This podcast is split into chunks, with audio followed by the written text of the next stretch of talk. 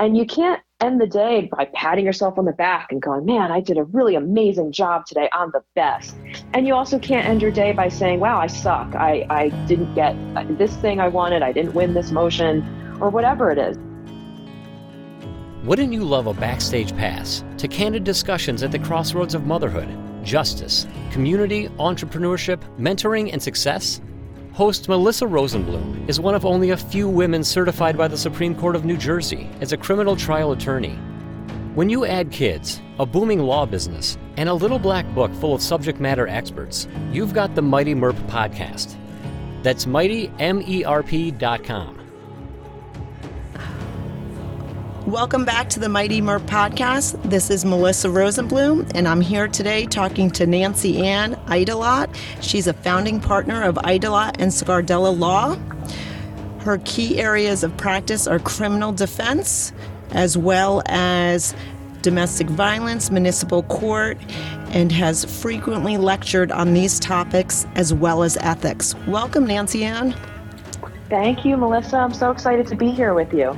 I am so excited to talk to you. I feel like it's been ages since we've had like really in depth conversations of uh, how our careers are going and um, how we're navigating them.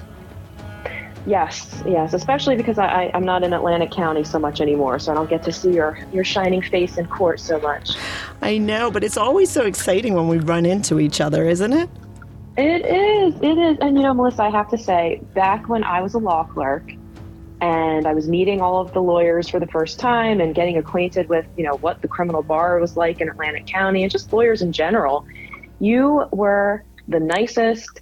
You didn't treat me like a law clerk. And I just always thought to myself, you know, I really want to be like her in my practice. And Aww. so I'm really honored, you know, 10 years later, um, past my clerkship and now we're, we're more colleagues and peers and it's just really cool. So i just i always kind of wanted to thank you for that and i don't know if i ever did. Oh i thank you. I i I really love mentoring and teaching and I think that's that's you know I always feel like when new attorneys are coming in that the best thing we can do um, is to just you know welcome and encourage. So thank you. I appreciate your kind words. Um, so we're here today to really talk about um, women in law and sort of our hurdles and obstacles that I just think are different than men, and especially in our area of law, criminal defense work, which is so male dominated. Mm-hmm. And um, I know that you've had, you know, experiences in navigating um, being a woman lawyer uh, both in Atlantic and you're uh, mostly in Camden now, right? Yes, yes. And my, my partner has an office in Mercer. So I'm in Mercer and Camden more than Atlantic at this point. Right. So um, maybe we can start with what your expectations were when you started law, practicing in law, versus some of the experiences um, you know that you've had, especially with uh, working with and interacting uh, with other women and men in the criminal justice system? Sure. So, I think one thing that definitely sticks out to me is uh, when I was a young baby lawyer and a law clerk. Um, I just kind of thought, well, I- am good at this. I care. I'm preparing. I'm working hard. So I am going to be treated just like anybody else, just like the male colleagues in the bar.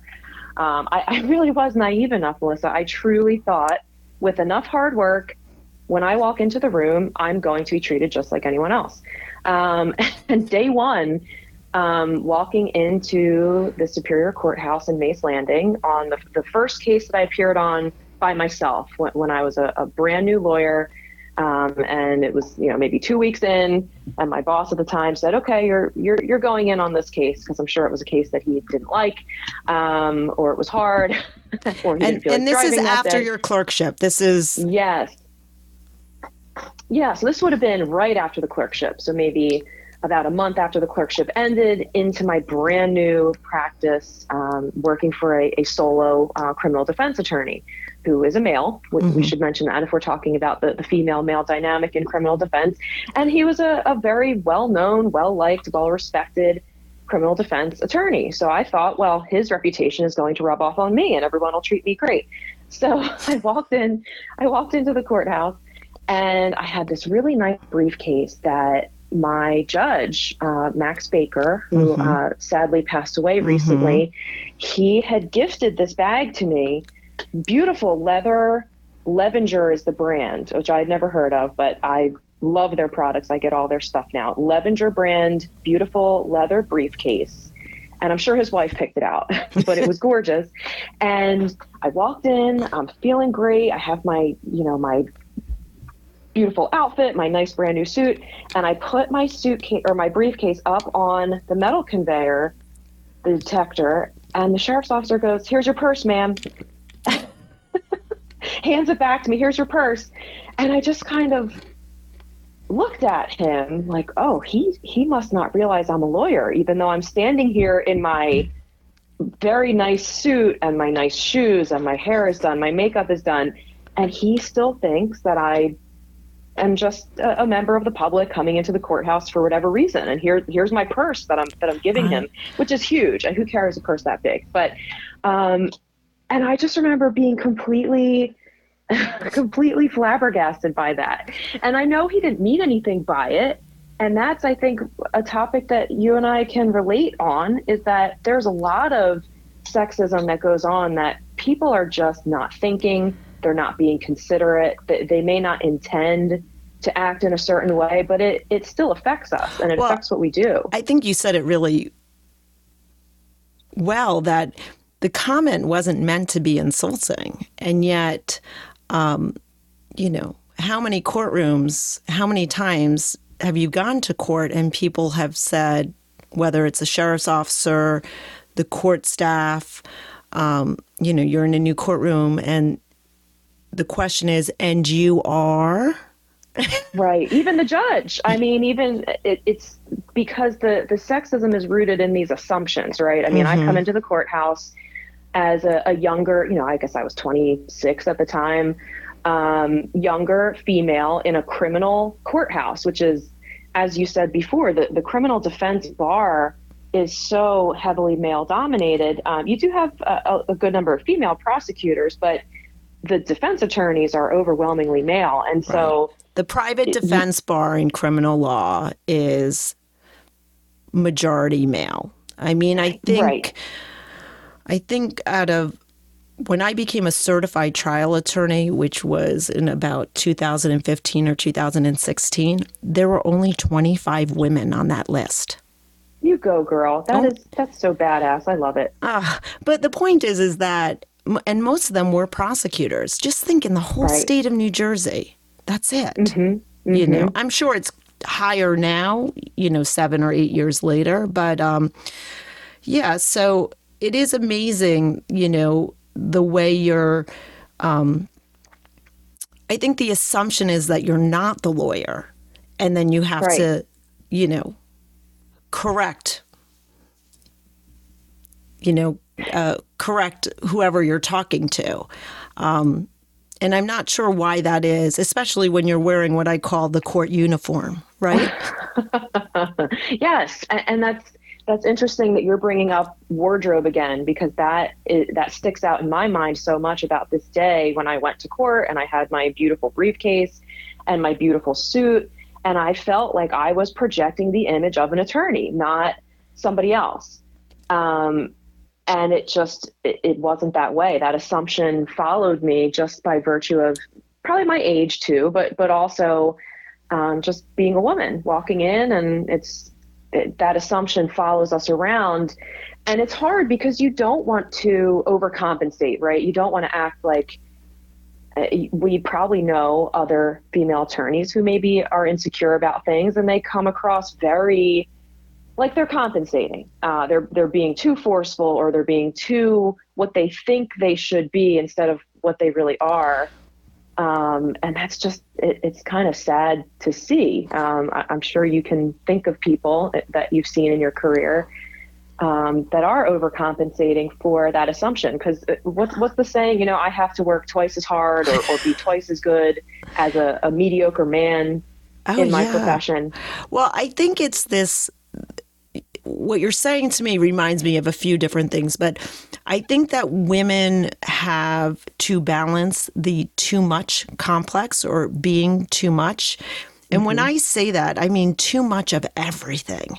Like, we can't be too confident. We can't be uh, too polished. We can't be too aggressive. We can't be too meek. We can't be too pretty, but we mm-hmm. also can't be too ugly. We, you know, um, and we have to find this balance that I know men, men never, never have to think is this too much am i too much mm-hmm. and we have both worked for and know men that walk in with the confidence and cockiness um, that like you know is perme- permeating from them and if we right. did that, I think the reaction would be, who does she think she is? Mm-hmm. Mm-hmm. And so there's that. There's also, if a man goes into court and the opposite of being overly confident and cocky, if they're like the absent minded profession, professor like bumbling and and you know mismatched a little people still think that's endearing right? Right. And for us, we're frumpy and not put together, and, you know, and it shows that we're not organized, which none of that could be true, you know, but it's just the stereotypes and assumptions that people make. Um, and so, yeah, I mean, it's it's definitely a balance. I, I will say, and I don't know if you're there yet. You've been out ten plus years. Yes. I do, I am at the point when I go to court. I dress now for me. I'm very confident in my style. Um, I'm not trying to prove anything. Um, I just, you know, I just, you know, I wear what I want to wear. I don't wear traditional suits unless I'm in front of a jury. And I feel like when I'm in front of a jury, I have to look the way they think a lawyer looks. But of course, you know, when I go to court normally, I just wear dresses and things that I'm comfortable in. And I don't really care what other people think, but I will tell you, people comment on my outfit every single day. Every day. Saying that they like it or it, it's something. Oh, that's nice. Or I like that. Look at your shoes. Or that's, you know, it's just always something.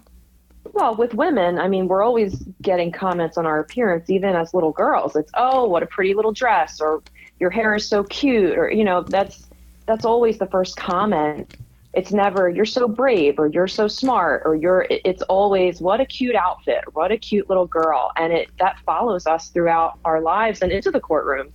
And and I, I think I almost got whiplash from nodding so hard when you were talking about as women, we cannot be one extreme or another. We have to constantly search for that middle ground because if we're too frumpy or we're too pretty or we're too feminine or we're too masculine, people are going to have a problem with it. Yeah. Um, and I and it's funny that you say that because I I have struggled so much with that. I I still wear at least a suit jacket or you know blazer type jacket um, to court every single time and my law partner, who's a, a little bit older, um, she's about five years older than I am.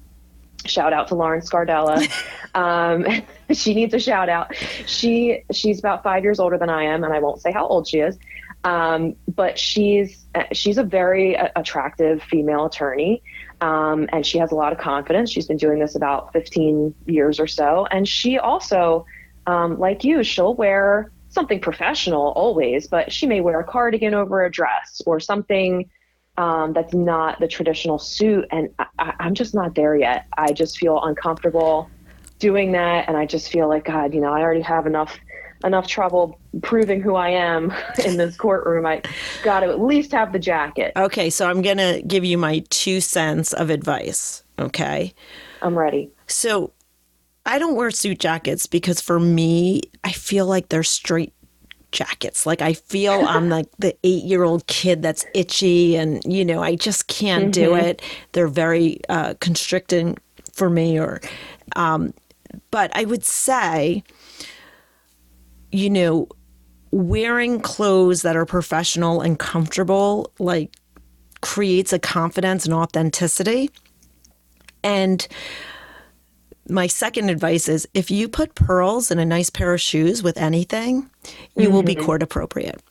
And that's really my philosophy. You know, it doesn't, I'm kind of trying to work and change that idea that you have to be in a suit jacket. Um, I do mm-hmm. a lot of dresses with cardigans and sweaters. Um, and then I think a nice piece of jewelry and a nice pair of shoes, and you're good to go. And I say that confidently that I do that about 90 to 95% of the time. When I do go to different counties that do not know me, I usually have a suit jacket on. Mm, so that mm-hmm. I don't get asked, you know, I you know, was in another county and I walked in and I was handling a domestic violence restraining order hearing and when I was going in, I said, "Could you tell me where the uh, domestic violence courtroom is today?" And you know, the sheriff's officer said, "And you are?" And I look at them and I just raise my eyebrows and they say, "Victim advocate." And I'm thinking, right why wouldn't it be lawyer? I don't understand. Mm-hmm. Mm-hmm. So sure, it runs through the gamut. It's are you the victim advocate? No. Are you are you the interpreter? No. Are you um, a family member of the victim? No. Are you the victim? No. it's right. Like, well, it's you like a game of guess who. Right. I used to get court reporter, paralegal. You know, like which there's no court reporters anymore, so I've aged out of that right. one. Um, Right. So it's it's a very new, unique perspective because you know you talked about being young and having that experience, but I know men that are 26 and or 28 or young lawyers going in if they're in a suit, it's presumed they're a lawyer. My clients mm-hmm. that go mm-hmm. into court in suits um, and waiting in the courtroom are presumed to be lawyers if they're in a suit. Yes. I've had that experience too. Right. So yeah. It is interesting. So, um, after your clerkship, so you were working with a solo practitioner, and aside from the experiences of uh, having to almost stomp your feet to be to say when you're in court, "I'm the lawyer," which you don't want to do, right? right. Um, what was the experience of working with a, should we say, successful uh, solo practitioner? Respected sure. man, you know, who who did exude lots of confidence. You would agree with that. Absolutely. Um, and I used to joke around and call him the prince because he would walk into these courtrooms, and now he was established for many years as well. He had established relationships with court staff and, and judges, especially in the municipal court arenas, which, as you know, they're they're all their own little little fiefdoms, and they all have their own personnel and people that you have to butter up. But he he would walk into these courtrooms, and I mean, you would think he was literally the prince. I mean, they, oh, how are you? Good morning. Oh my gosh, you know, I walk in, it's like, can I help you? you know, um, so right off the bat, there's, and, and I think you would agree with me when you're feeling confident, like how you were saying, when you're wearing an outfit that's comfortable and you feel like you and you have confidence, when you're feeling confident, you are a better practitioner. You, you it just every the, the words flow better. The whole thing is more seamless. And when you feel like you're being stared at or judged or um, not being accepted, that can actually impact your performance as a lawyer um, and, and, and rattle you. At least it, it, did for me at first when I was starting out. Um, but I would see my boss go into these courtrooms and just get treated like an absolute prince. and I thought, when is that going to happen for me? And 10 years in, it really still hasn't. I mean, of course, I have good relationships and a good rapport with court staff members, but I've never completely crossed that threshold like like he did. And I wonder if if that is a male versus female type of thing. I don't know. That's just I'm kind of just thinking out loud. I'm not saying that is what it is. Um, certainly, the pandemic has alienated um, us from court staff and right kind of kind of set those relationships back um, in my experience at least but but yeah what was it like for you i mean the, the difference did you notice a difference in the way you were treated versus your male coworker. Right. So I, like you, uh, was working with a solo practitioner who was very well ex- well established, and um, uh, you know everyone loved him, and he grew up in Atlantic County, and I'm not from this area. So my experience initially, for about the first two years at least, I would go into every courtroom, and we're, we'll talk about municipal court here because I think with Superior Court, the um, kind of holding my own as an attorney came a lot quicker. But in municipal court, and it's all about personalities and who you know your relationships and i would walk in for 2 years every time i would see the prosecutor and i would not presume they would know who i was and there were some that i would come in and i would say hi i'm melissa rosenblum Pozetzner. i'm an associate with blah blah blah law firm and uh, i'm handling the case today and I had prosecutors who would pretend that they did not know who I was for two years in a row. Two years. And you've been there multiple times, I'm sure, at that point. Hundreds of times. You know, we're a small community down here, a small right. amount of attorneys. And, um, you know, it was really eye opening to me that it felt like I was not given just a courtesy of respect as a professional and it wasn't until I say that prosecutors and court staff felt like I had value. And I don't really know when it turned, um, but there was a change eventually. Um, and I don't know why they decided I had value all of a sudden. Mm. So that mm-hmm. was also interesting. And I don't know if it was a woman thing or an outsider thing on that issue. But I remember um, I had a whole day of arguments on motions in Superior Court. And um, my boss, who later became my partner, said, I need you to go to Hamilton Municipal Court. I need you to go get a continuance on this case or resolve I don't know if it was continuance or resolving the case. And I said I can't do it. And he's like you're right there. I you know I can't get there. And I said I said I know our philosophy is to be nice to everyone but I'm exhausted and when I go and I'm treated poorly I'm going to lose it I'm not going to be able to hold it together today I said you don't want mm. me to hmm. go and um, it was a court where like people every time I would introduce myself and everyone would act like they didn't know me and they would give me offers that were clearly different than they would have given my partner. And I was like, I can't do it today. And he said, I'll call and I'll make sure, you know, and it was it was after that date.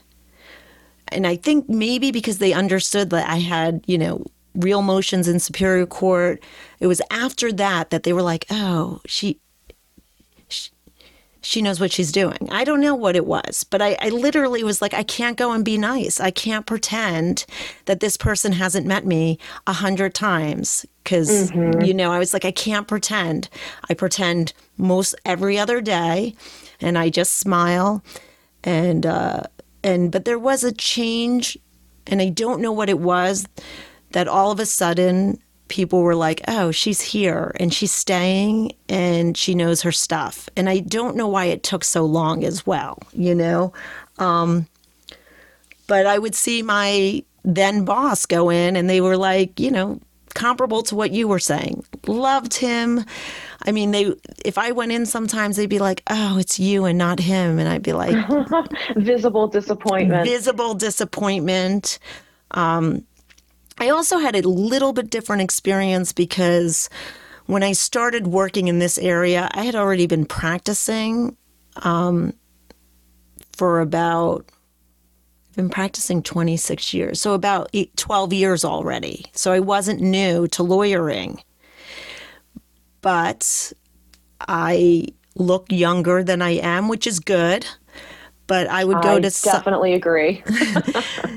I'd go to municipal courts, and the prosecutor would say, um, I take it in the years you've been admitted to the bar in the order. So there'd be, you know, 10 defense attorneys. And the prosecutor would say, I would say, like, well, I was here before this person. And he'd say, well, I'm taking in the order that you've been admitted to the bar. So those who've been practicing longer get priority. And one day he said it, and I said, okay, let's put our years down.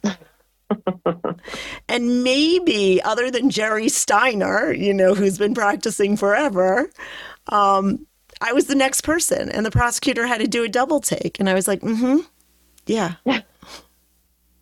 but that's the thing. We shouldn't have to prove it's a constant battle of proving worth that detracts from what our job actually is and from the work we need to be doing for our clients. That the male attorneys just don't have to worry about that. They don't have to constantly feel that pressure to prove their worth um, or say, I, I have seniority, I've been practicing X number of years, because that's also another another thing that works against you um, if you're female and you're young well you have absolutely no idea what you're doing and then when i started winning motions and winning trials and it was oh she actually does know what she's doing um, but I, I do think at the beginning of my career, and I do have to thank my boss for this. Uh, it was kind of like um, the association with him actually really did help me at first. I, I really think it did. I, I, as much as I maybe don't want to admit that sometimes, I want to just think, oh, it's all my own merit, my own personality, my own hard work that got me to where I am uh, being associated with someone who was and is so well liked and respected, um, it, it's almost like as a woman, I don't think I would have been able to just start out on my own and get to where I am now. I kind of had to have that helping hand from an established male. Um, I think the reality is I, I needed that. Um, right. But did you need it? I mean, so I agree with you on on most of what you're saying. I am grateful for um, what I learned and the relationships that I was able to um, create as a result of the goodwill of my former bo- boss and partner. There was a lot of mm-hmm. goodwill that came down to me, and I'm thankful for that. Sure. Um, and I learned a lot, and I'm thankful for that. But I don't know if it had to be a male that taught me it. It happened to be a male that taught me that um, because that's who I worked for. But mm-hmm. I don't. Mm-hmm. I don't know. I'm trying to, with my own firm, kind of create that positive avenues and connections uh, for my staff. Um, as a woman, I don't know. I mean, you said it like you're thankful that it. Were you thankful that you learned it that you got you received the goodwill from him or that it had to be from a man who gave it to you? Well i think i think because of society being the way it is it was better that it was a man. Um, That's i don't agree that it ha- i don't think it should be that way but i think it is that way. And i and uh, now don't get me wrong. If i had worked for let's say you right now at, at your status your career your number of years you know your practice is, is expanding you're, you're doing an amazing thing with your practice if i were fresh out of law school right now and working for you I think the same thing would happen. Oh, I was going to say, did you want me to start wooing you? Because you know I'm looking. you know, sometimes maybe it would be better to uh, have that have that paycheck. But um, but I, I think I think we're agreeing that the goodwill that came to us from the male person that we worked with was helpful. Um, but uh, what I'm saying is, I don't think I could have just left the clerkship and said, you know what, I'm opening up my own shop, which of course is a huge risk for a male attorney to do as well. Being a brand newbie and saying, I'm going to open my own shop, you don't have those established connections. But I, I do think, think it, yeah, I, I, I would have failed if I had tried that. Yeah, it just seems like men do it more. So let me ask you now, because you're you have a good transition there. There came a time that you decided to leave and open up your own law firm. So yes. what was the tipping point? What was your was it the confidence that you had in knowing that you could do it or was there something that you realized that you just you needed to move on? Yeah, I, I think that it was time to move on because the personality of my former boss, um, it's he's more of a solo. He, he's just not the kind of person that wants to have a partner and a and a, a, a practice like that. He kind of just works better in the format of attorney associate, attorney associate. Um, and right now, I don't even think he has an associate. I think he just has paralegals. But um, in any event, I just knew that partnership wasn't going to happen and advancement wasn't going to happen. And I think you're right. I think the confidence, because I had been doing so well and establishing those relationships, those connections, and feeling like, okay, you know what, I, I have a, a, good client base now. I have a good rapport with all of my clients, and I and I just felt like self-employment has always been my dream too. so mm-hmm. I thought, you know what, I don't want to work for someone else forever because that's just not what I want to do. So if I don't want to work for someone else, I I have to go out on my own. Um, and so all of those things combined um, led me to start my own practice. And, and I, I actually, after my first boss, I did work for um, a female attorney uh, for a, a, brief period of time. It was only about maybe a year and a half, if that. And uh, the, there are some interesting stories there, but that that did not work out. And after that is when I um, started my practice as a solo. Did that for about a year, and then partnered up with my current partner for the past three years almost just about three. And so, have you um, run your practice differently than what you saw? Did you take things from your old practice, from being an associate, what you learned there, and implemented it where you are now? Or did you decide to have a clean slate and create something uniquely you? I took a lot of things from my prior employment um, because I, I mean I'm definitely not here to bash my previous boss. He did a lot of things very well, and there there were a lot of things that that kept that business churning like a well-oiled machine. And I thought, okay, he's he's got a lot of a lot of experience and running his own practice, and and I, I did take a lot from him. But partnering up with a, a woman and and a younger woman. Um, who also, like us, had the experience of working for a solo male attorney for, for quite a while before she went out on her own, um, I, I've taken a lot from her too. And seeing her perspective and the way she practices, it, it is very different, um, which I, I think is interesting to see the, the differences between the way she does things and the way he did things. Mm-hmm. Mm-hmm. So, what would you say to younger attorneys coming out? I mean, you know, we, are talking about the fact the area of law that we do that's not very female dominated in the private practice, and it's it's, and I think it's people don't realize that even though law school has more women in it than men now, I think it's like fifty two percent women, only forty eight percent mm-hmm. men, um, and then uh, women go into practice, a lot of women step out of the practice of law too. And so by the time you're 10 years out, 15 years out, 20 years out, there's not as many women practicing. It's still a male dominated field. Um, what would you say to either younger Nancianne or somebody, you know, graduating law school right now? Hmm. Wow so many things. So many things come to mind. Don't do it is one no. Um, oh I, I, was going I, to ask you that question too because it's such a it's such a great question to ask lawyers and they're so uh, passionate about whether they would recommend it or not but yeah i mean what what advice would you give?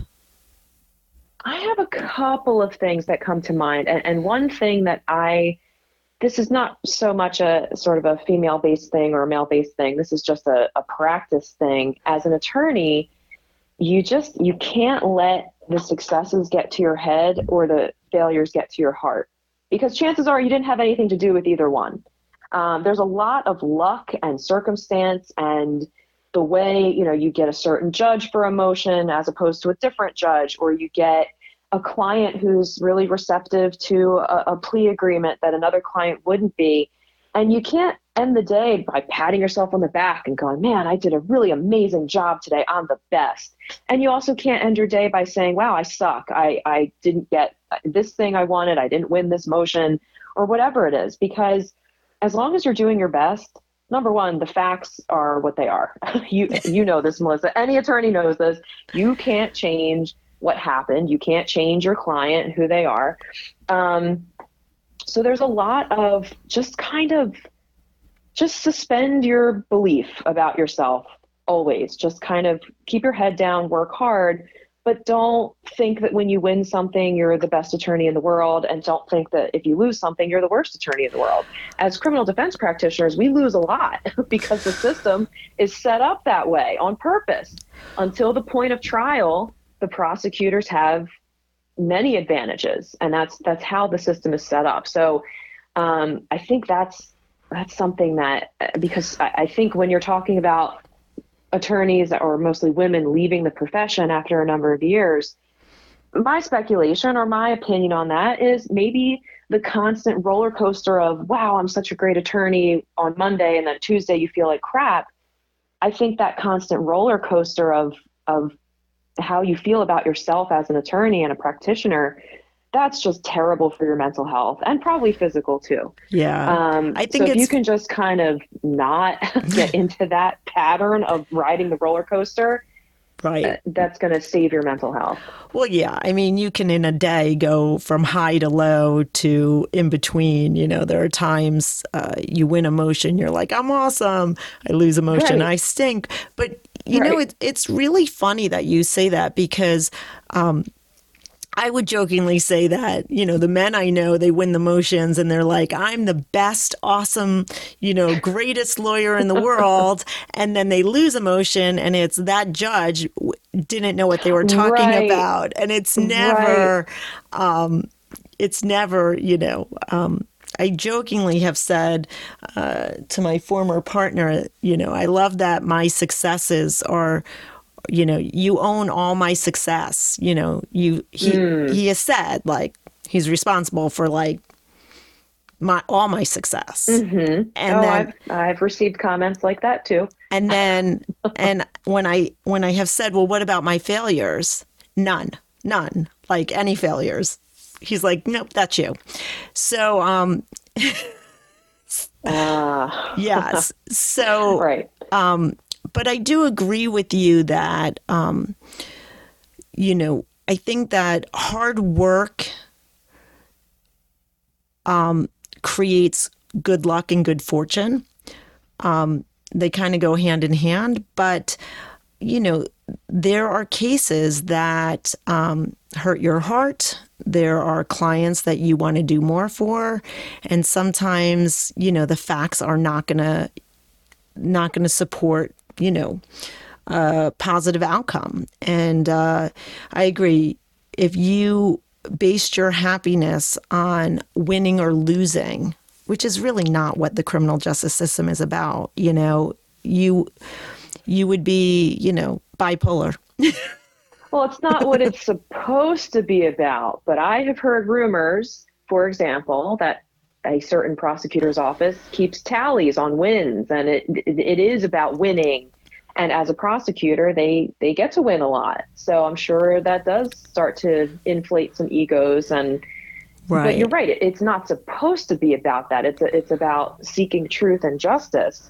Um, whatever path that takes whether a prosecutor has to give up give up the house for that or um, our client goes to prison. I, I mean, it's not supposed to be about, like you said, winning or losing. And winning or losing is often a gray thing. It's, I was going know, to say, you know, we can debate. The client a, goes to prison and it's still a win sometimes. It sounds crazy to say that. Right. Well, I would say that the definition of winning and losing is different for defense and a prosecutor.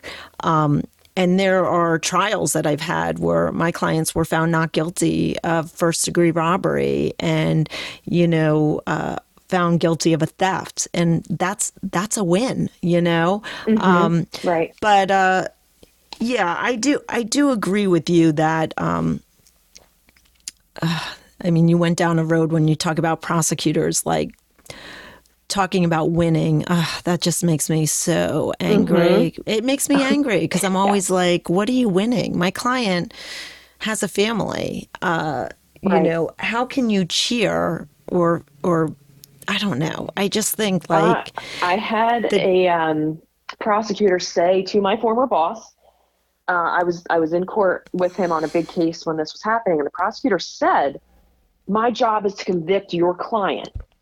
And my boss, he he gave it right back, and he said, "You know what? That's not true. Your job is to seek truth and justice." And I could not have been prouder of him in that moment. And uh, I mean, I actually get goosebumps. I know that sounds a little corny, but I actually get goosebumps thinking about that moment because that moment was so real and so raw. And I, I was just really in awe of him in that moment. And I never obviously forgot that. Right. Because Right. That, and that is what a prosecutor's job is. And there's an RPC, Rules of Professional Conduct, which says that's what their job is, not, and it's not to convict. Um, I do find that um, as we went down this road that my biggest issue is that it seems like most prosecutors can never admit that they were wrong.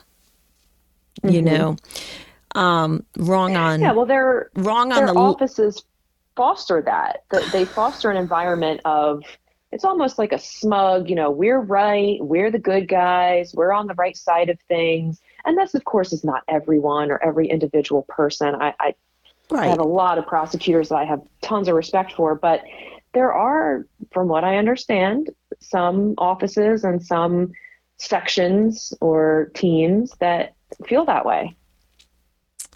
Yeah, it's one of the things that drives me crazy. Crazy.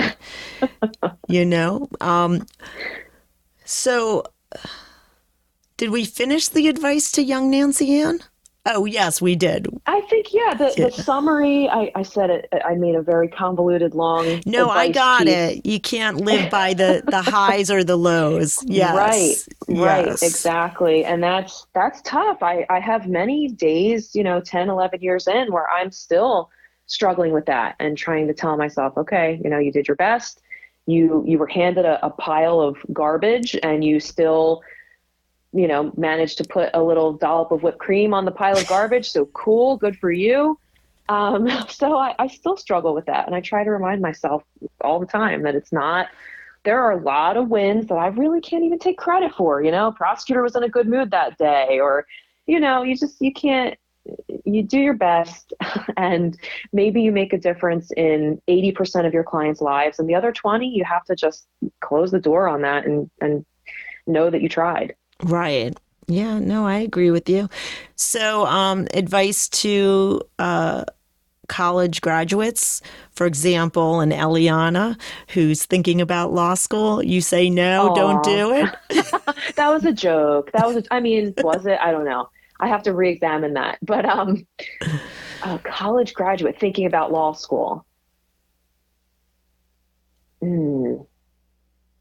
I would say that going into law school, you, you do have to make sure that you have the mental toughness. Um, if someone's the kind of individual that cries when someone looks at them wrong, maybe law school is not for them.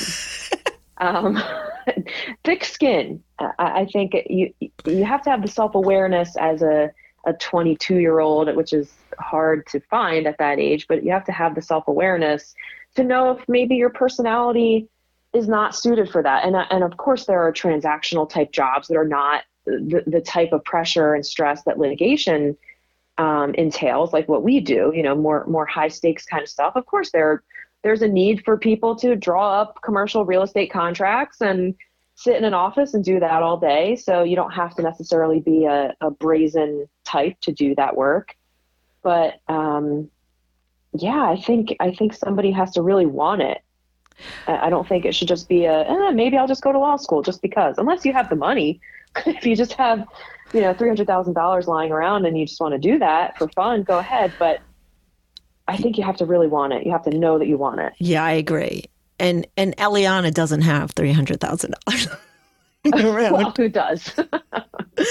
so that's actually very funny. There, you know, most lawyers aren't trial courtroom attorneys. I think we're the exception. I just think Mm-hmm. we're surrounded by people who are all trial attorneys because right. of no, you're right. You're right. Because of what we do. But I think she would want to do trial work as well. It's just very interesting.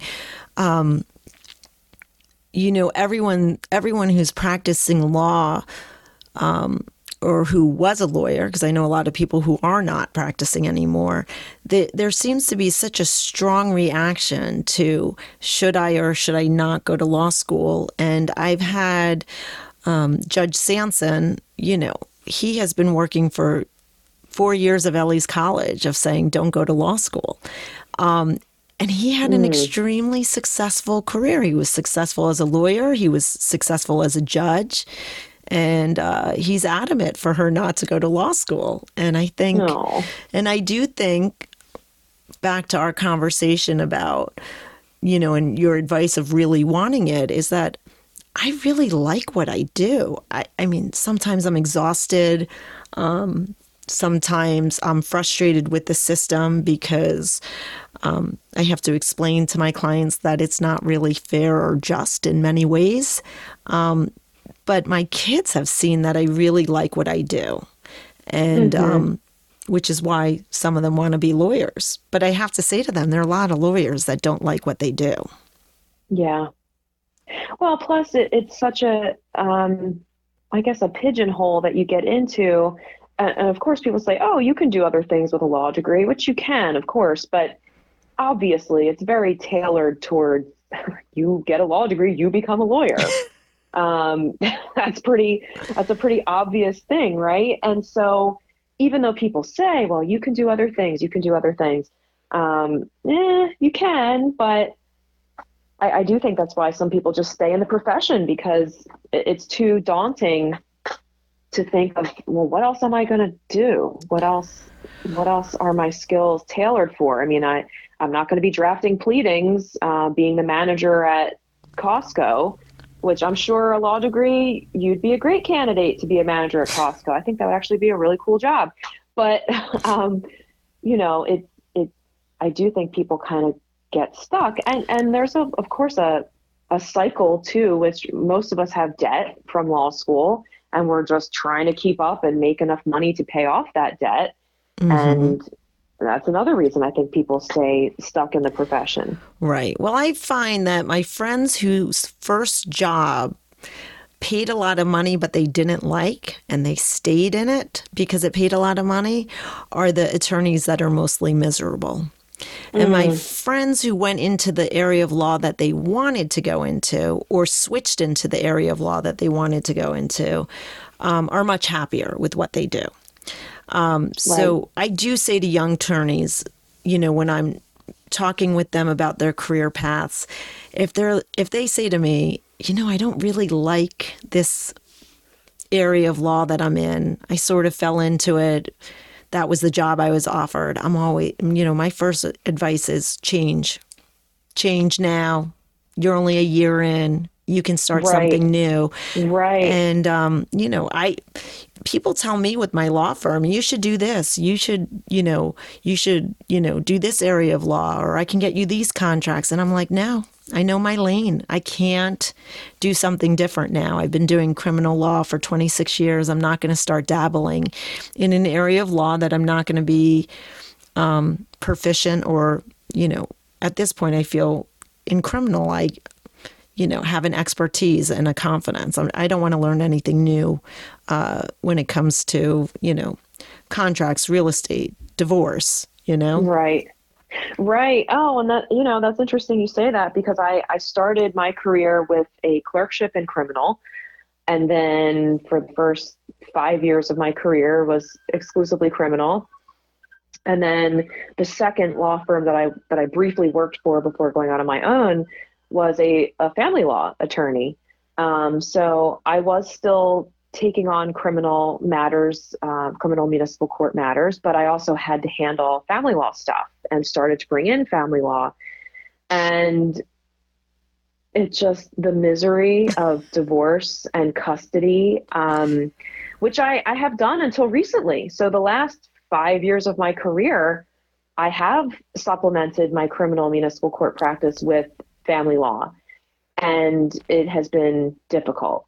So I, I like your advice to a young lawyer to say if you don't like that practice area, get out because you, you will get stuck. And now you're in this wheel that keeps turning and divorces keep coming and you know they those cases last forever so you just have to keep doing them and trudging through them um, so yeah i think i think you're right you, you do have to find the practice area that you like and make sure that you don't you know fall into the trap of well i could make more money if i also did wills or if i also did this and i think there is a perception that some of the attorneys that you go on their website and there's like a list a mile long of their practice areas. They do wills, trusts, estates, criminal, personal injury, medical malpractice, and you're like, you can't possibly be good at all of those things. Like you said, you have been a criminal practitioner. That's your expertise. Um, and I and I think I agree with that. Really, you can only do one or two practice areas and be good at right. them. I mean, um, and you know, and I'm sure some people hate me for saying that. The the people that are just trying to earn a living, so they take whatever case comes their way. But I just don't see how you can be good at that many things. You, you just there's too much knowledge you have to have and practical experience that you you have to focus. Exactly. I mean, you know, um, are there exceptions? Can people do it successfully? Yeah, I guess there are some exceptions, but I don't really know. I think the most, the law firms that I know that are really successful, and I'm going to talk smaller now, are the law firms that have a a niche, you know, and they're mm-hmm. known for that. Um, so, with regards to your law practice now and you know, having your own law firm. I know you were solo for a little bit and now you have a partner. What about running your business? Um, did you love or do you love? And what about what's about running your business that you, you know, wish you can give to somebody else? Oh, that's funny. Um, I think I got very lucky with my current partner because we do have some strengths and skill sets that overlap, of course, but we're also very different. I mean, she she makes a mean spreadsheet and she likes to keep track of data and, and there are things that she just automatically does and who knows, maybe she doesn't enjoy them and she's just saying that she does, but she does them and she executes and I'm so grateful for that because I'm much more intuitive, big picture. I don't like numbers. I don't like data. I don't like um, you know, tax things, which of course we have professionals, you know, bookkeepers and all kinds of people, CPAs to assist us in, in those really nitty gritty things that I hate. But, um, but yeah, I think running, running a business with a partner is really great because you do have somebody else to, to spread the annoying tasks around. I mean, I don't know how you do it. I know you have staff, but um, you don't have somebody else to say, hey, you know, I did that annoying thing yesterday. Can you do it today? And my partner is really good about that. If i if i'm having a day where it's particularly difficult clients or potential new clients that i've consulted with all day or something you know then the next day she'll handle it. Um, so that's that's been really really great for me to have a partner who's willing to kind of help me carry the carry the load sometimes. But but yeah when it comes to the actual business um, i'm not the best and my partner will tell you that. I'm not the best with numbers and accounts and things that are super businessy. I, I, don't I don't know that I have a career as a as a business person um, per se if it weren't for the practice of law and my partner. well, I always say they didn't teach us how to run a business, you know, when we were in law school. I mean, I, no, I didn't know. They didn't I, teach us how to practice law. there are things that I jokingly say to my staff, and I, I do have an, I'm fortunate. I have an amazing staff. I have two young women who I hired, both of them right out of college. Um, one is a Stockton University graduate, and she's two years out, or almost, she's two and a half years out. And I have a Rowan University graduate, both criminal justice majors, who's uh, who is about one and a half years out, and they're just so hardworking, and they're pretty good about kind of dealing with clients that are a little difficult and then letting me know for me to follow up with them so I'm not bombarded with that. But um, yeah, it is really hard in the sense of, you know, I didn't know I was going to have my own business. I am fortunate. My parents were small business owners, so I did get to see it from ah. that perspective. Um, they're, they were not lawyers. Uh, my dad and mom, my dad owned um, video arcades when I was little. So really? pretty cool. Yeah.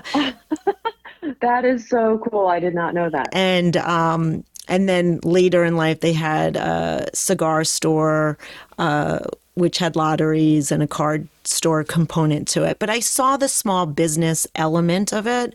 Um, I never really thought I would be a small business owner. Um, but, you know, I, I say now I wish I took business classes. I, I feel like mm. there are things that I'm missing. And I have an accountant who does my taxes and and things like that. But um, I feel like that's not my strength. Um, I also feel like um, the copier machine, they didn't teach us this in law school. Sometimes I'm fighting with the copier uh, and I laugh at it. I just have to walk away and I look at my staff and I'm like, I didn't learn this. I don't know how to make it work. Can you do this?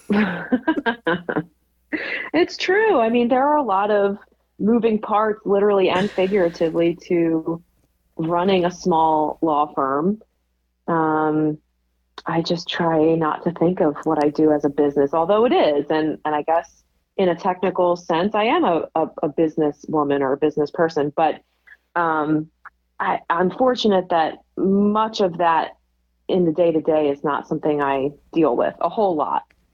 Well, who does your marketing? Uh, we have a company called Digital Esquire. Shout out Digital Esquire. um, or no, it's Esquire Digital, I think. I don't know. I may have just screwed that up. They used to be called Next Level and they just changed their name. Um, they are wonderful. They do our social media posts, they do our website. Um, they're great. So we have really good help with them, which my partner had already established a relationship with them from her solo practice. She mm-hmm. was a mm-hmm. solo for about three years before we joined up.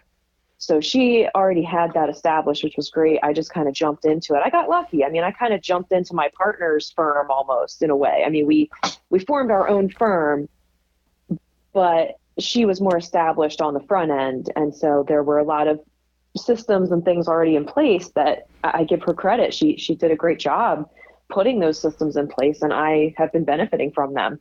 Um, yeah, that, you're right. The copier, the copier can be tough. well, you know, I just mean when it jams, I'm like, I can't fix you. I'm sorry. Well, like, it you know, says it's a jam, and it's not. And I'm like, stop lying to me. There's no, there's no paper. Nothing is happening. Like you drama queen. I, I know it's it's maddening. And of course, that's it only happens when you're like under the gun and the judge called and was like send me this thing. And you're like okay now the copier jam. Right. And and and then it's you know a lot of the stress is when my staff isn't there and it happens. And i'm like oh my goodness. Why do you hate me? Why do you hate right. me? So but um all right. Well um i I usually finish these uh, podcasts with uh, some rapid fire questions and I'm like changing them up all the time. I did ask Ooh. you the the law school question. Would you recommend law school already? Um, these are easy um, and they're supposed to be fun, so there's no stress on them. Um, when you're not lawyering, what do you do for fun or relaxation? Ah, that's a good one. Um, I really like to cook. Uh, I consider myself a good cook, mm-hmm. and I enjoy trying out different recipes. Um, of course, drinking the wine while cooking is a fabulous way to unwind. Um, and I have a, a two year old rescue dog that is very active. And so I take her on at least an hour, if not closer to two hours worth of walks every day. So lots of walking with the pup um, and cooking and concerts. I, I enjoy, I'll see just about anyone. It doesn't matter who. I just, I love to go to concerts, big or small venues last night, actually, my dad and I went to see a Led Zeppelin cover band in uh, Millville at, mm-hmm. at this place called the Levoy Theater. It was it was awesome so much there. I like I was I was thinking what do you what's your favorite thing to cook right now? And then I wanted to be like how big was the concert? How you know what was the venue? so I don't even know where to go from there. Um, what are you um, are you reading or uh, are you reading any books right now that you would say highly recommend? Hmm. Right now, I'm actually trying to force myself to read more um, business improvement lawyer type books. And mm-hmm. I just started reading, it's actually in front of me. It's called Tiger Tactics Powerful Strategies for Winning Law Firms. And I just thought, you know, you, you can always improve. And I, I shouldn't just be reading, you know, fiction type books for pleasure. I should probably throw in some business type um, stuff, even though it's I don't want to. Um, but I, I, just started Tiger Tactics, and it's actually pretty good. So uh, for for any small um, law firm owners, it, I, I, think so far a pretty a pretty decent book to check out. Gotcha. I, I am going to check it out. I've I've been reading a lot of leadership books right now, um, which is kind of back to where we started, there were lots of things I learned from my old law firm that I am greatly appreciative of. Um, and the philosophy of working hard and being kind to everyone and respecting everyone. But there's also things that I didn't like that I would like to create a, a better work atmosphere for my staff. Um, mm. You know, and because we're we're growing and we're trying to hire an associate, I feel like um, you know, everyone who's working with me is helping me build the business. And I would like to be a leader that they feel like they can come and share and help build the business and they have an investment in it as well. So, wow. Um, are you binge watching anything? Hmm. What was the last thing? Oh, the last thing I binge watched was The Watcher on Netflix.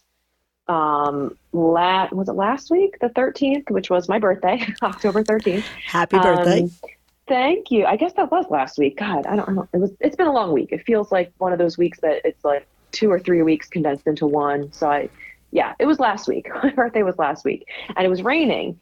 And my best friend had come up to visit and spend the day with me. We were going to go shopping or go whatever go do something and we got sucked in to The Watcher, which the the producers of the show, I believe, are the same producers who do American Horror Story and Glee mm-hmm. and American Crime Story. So it's sort of like dark comedy, um, dramedy type stuff, uh, which I enjoy.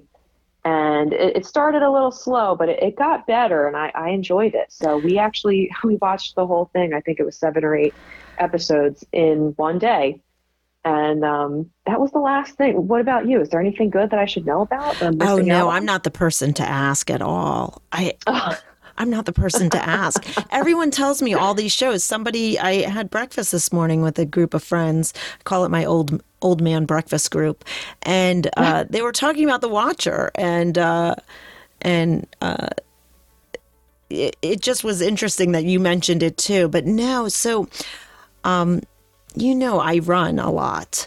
Um, yes. So I wake up early in the morning about 5.30 5.45 and i run and um, and then i work a full day and then by mm-hmm. 8.30 i'm ready to go to sleep and right. I just oh. and so I don't really watch TV anymore and it's not because I wouldn't it's just I don't feel like I have time um yeah with everything um you know, but I hear all these shows and I'm like, mm, that should go on my list. And, um, you know, has not. so. I, I get it though. I mean, look, it's, TV is not the best thing for you. It, it's better to do what you're doing, you know, take care of your mind, body, and spirit you know, read books about leadership. I mean, well, oh, we yeah. should all be more like you. Come oh, on. stop! I, the You're running, awesome. the running is my mental health, though. I mean, you know, my kids will say, uh, "Go for a run, mom," and and they're saying to me, "You're getting a little snappy. You're, you know, like you're being cranky. Go, go get the endorphins. Go." Yes, and, and then come back. Yeah. Favorite color? Ooh, um, purple. All shades: lavender, violet. I just think purple is the prettiest, and anybody who thinks otherwise can fight me. There you go. So that is Ellie's color. Eliana's favorite Ooh, color is right. purple and, and lavender, and and and she's committed to it, and uh, Yeah. and it works because mine is pink, and uh, we all like to have our separate colors in this house, but we do a lot of pink and purple together, which Yeah. Yes. So, thank you so much for joining me on the Mighty Merp podcast. I know we've been trying to do this for a while. I love talking to you. I love cheering your career on and cheering all your successes. Um, so proud. I saw your, uh, you know, you've been a super lawyer a number of times as a um, rising star. Yes. Thank And- you. Yeah, about four or five years now. Yes, and I just every every award I see or when you're lecturing, I'm always so proud of you.